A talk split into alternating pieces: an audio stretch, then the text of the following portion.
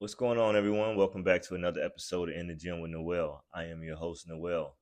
I ask that you hit that like button, hit that subscribe button, leave a comment down in the comment section, make sure you hit that notification bell so that you can be notified whenever there's a new video up on the channel. Today, we have a couple questions that came in from two young ladies, and I want to say thank you guys for sending these questions in.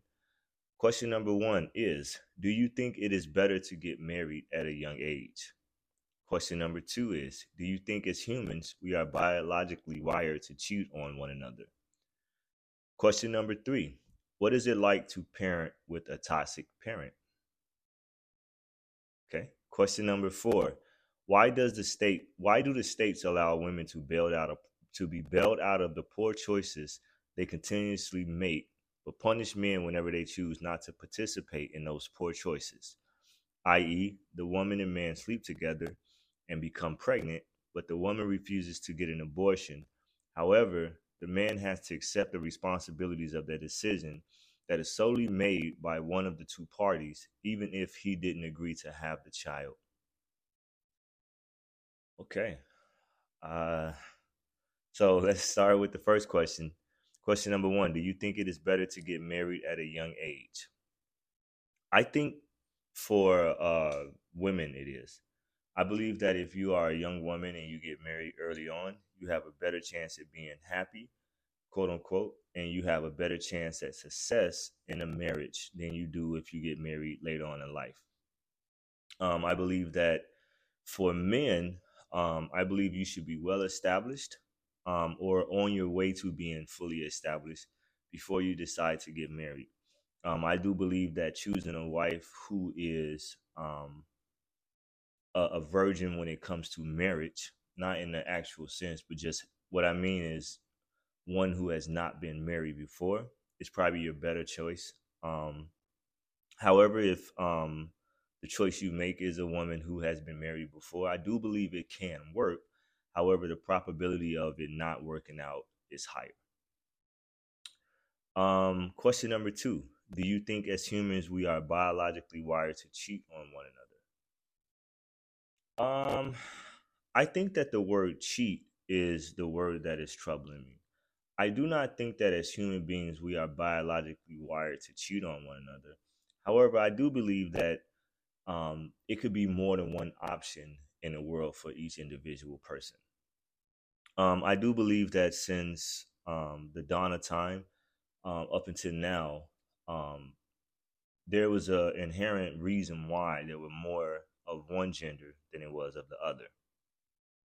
Now, when we sit down and we figure out what capitalism and all this stuff has done, um, and why religion and capitalism kind of go hand in hand, um, I think that we can start to see where people started to say that it was quote unquote uh, part of religion as to why you only dated one person. Quote unquote monogamy came out of more of a capitalistic capitalism system than it did out of an actual religion based system. Now, people can shape it to be and to uh, interpret it however they want to interpret it. However, I do believe that one gender is in an abundance for the simple reason that it's not just one person per uh, each individual that lives on the face of the earth. Now, if you are the unicorn and you decide, hey, you know, I just want to be with one woman and one woman only, or I just want to be with one man and one man only, then more power to you. I am not telling you to step out on your partner. However, I am actually, however, I am actually in agreement that I don't think anyone should cheat. Um, as a young man said a couple uh, weeks ago on our channel uh, down in the comment section, um, I do not agree with cheating on anyone. I think that if you and the person that you with are not working out, don't cheat. Just go find somebody else that works for you. Now, what tends to happen is people steal the choice of whether or not you should be with one person or multiple. And then they try to use religion and things in the past, such as my grandparents or my parents didn't have, as a hold over you as to say why you should just be with them and them only. When in all honesty, we're fighting against biology, and biology is telling us that there's actually more than one person out here for all of us. So if you're one of those people who feel like you should be with multiple people, I think you and your partner should sit down and discuss that in the beginning and if the two of you agree on an open relationship, as you want to call it, or just seeing uh, other people in your time, then I think you should do that and you should pursue whatever makes you happy. So to answer your question, no, I do not think we are biologically wired to cheat, as in the essence of hurting someone to get what we desire. Um, I think that we are biologically wired to be attracted to more than one person, and, and naturally, you are going to want to pursue what you are attracted to. Now, that doesn't mean that you cannot be in love with the person that you are with and still pursue other people. I'm not saying that at all. We both know that, you know, it can't happen. However, I think that that is a conversation you should have with your partner before you step out on one another. Question number three What is it like to parent with a toxic parent, um, i.e., co parent with them? Um, I don't know. Um, honestly, I don't have that issue. Um, both my kids' parents, um, we do whatever we can to make it work. Um, even though we don't um, always agree on everything that we are doing, you know, uh, they have their decisions, I have mine. But at the end of the day, I think it works, you know, with whatever what we are doing, um, whatever type of parenting we are doing, it works. Um, now, like I say, we don't always agree, and sometimes um, that can cause conflict. But you know, through conflict comes resolution, and all we do is sit down and discuss, you know, what's in the best interest of our children, and we move forward from there. I believe that if you are in a toxic relationship, or um, are you, or if you are co-parenting and one of your co-parents are being toxic, I think that you should um, first address it to them. Now, if after addressing it to them and it does not work, then naturally you do have to take it to the court so you can get someone else to intervene. Because we all understand that sometimes people just don't want to behave until they're told to. Question number four Why do the states allow women to be bailed out of the poor choices they continuously make, but punish men whenever they choose not to participate in those poor choices? I.e., woman and man sleep together, and now the both of them have brought a child into this world, or are bringing a child into this world with the woman being pregnant, but the woman refuses to get any form of abortion. However, the man has to accept the responsibilities of that decision that is solely based on one of the two parties, even if he didn't agree to have the child. That's a lot to unpack. Excuse me.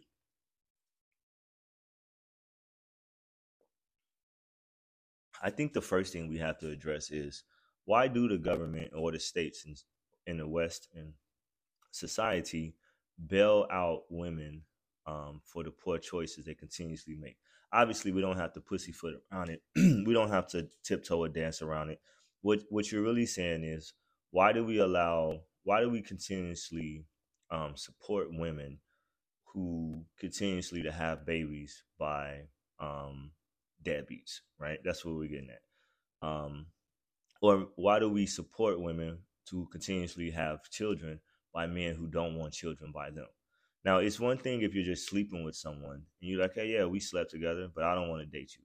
We've all had that situation where you're like, yeah, you know, it was cool to sleep with them, but I don't want to date them. Um, most of them are called one night stands, right? So out of those one night stands that everyone has pretty much had at this point, who would you really want to say, hey, you know what? I would love to have a baby by them. Probably none of them. That's why they were a one night stand. However, what tends to happen in the men's situation is you get a phone call from a woman who you didn't intend to date, intend to have a family with, and they're telling you, hey, even though it was a one night stand, we hooked up, yada, yada, I'm now with child. It is your said child, and I need you to step up and be a parent, even though you don't want to be a parent because I want to be a parent. And I think that that is a poor way of looking at it. And I think that that is dooming the child and setting that child up for failure. A lot of people need to face the realization that just because you were great in bed don't mean you're going to be a great mom or dad. And it's just unfortunate that we take this out on the children because once you bring a child into this world, you have to raise them. And it takes two to raise a child. You know, um, it could take more in some situations, but at least two parents to raise a child, i.e., co parenting, right? In some form or fashion. And if the person that you are laying down with does not want to have a child, I don't think you should force that child onto them. Now, I know what a lot of people are saying. Well, it takes two to tango. I agree. However, the decision is solely made by one person in the situation, and it's the woman. So, if the woman has sole decision on whether or not he or she should have the child, then I think the man should be able to opt out of this decision. Now I know what you guys are thinking. Well, the man can. The man can go to court. The man can turn over his paternal rights and so forth, yada yada. However, In 99.9% of those cases, it is denied and the person is and the person is instructed by the courts to take care of their child. So, if you are a man who is out and about and you're having sex with with women, right? And you're single and you're moving through life and you come across a one night stand, you sleep with someone, and even though you did not have the decision, or if you didn't even want children, because I've heard this happen to a lot of people, and I have a close friend of mine who this situation actually happened to. Um, and you don't want a child, not saying that you don't want the child and you're not going to love your child, because if the child is here at this point, it is what it is. We all have to take care of it. However, it is a poor decision that the courts are making when we're bailing women out of situations and we're punishing men. What I mean by saying um, we're punishing men, and what the the uh, question that was sent in is alluding to is why do men go to jail and women get Section 8, food stamps, link, EBT, whatever you want to call it? Why do women get bail, child support, alimony in certain situations? So why do is it why is it that women are held here when it comes to this and men are held below the threshold? When we all seen the statistics and the statistics say that coming from a single mother household, you produce more rapists. It's a prison to pipeline situation. Children children are more likely to grow up in poverty. And I know what you're thinking, well, wouldn't it be the same with the man? But statistics show that with a single father, they have the same outcome as a two parent household. Obesity is high. School dropout is high when it comes to a single mother. Obesity is high when it comes to a single mother, not the father. So, if all of these things fall directly at the woman's doorstep, why, is a society, are we continuously bailing them out of these poor decisions? Because let's be honest, a woman knows when a person is trash, right? Good in bed, but sucks at being a dad. However, they still cont- they still keep the child. Why would you want to put your child through that?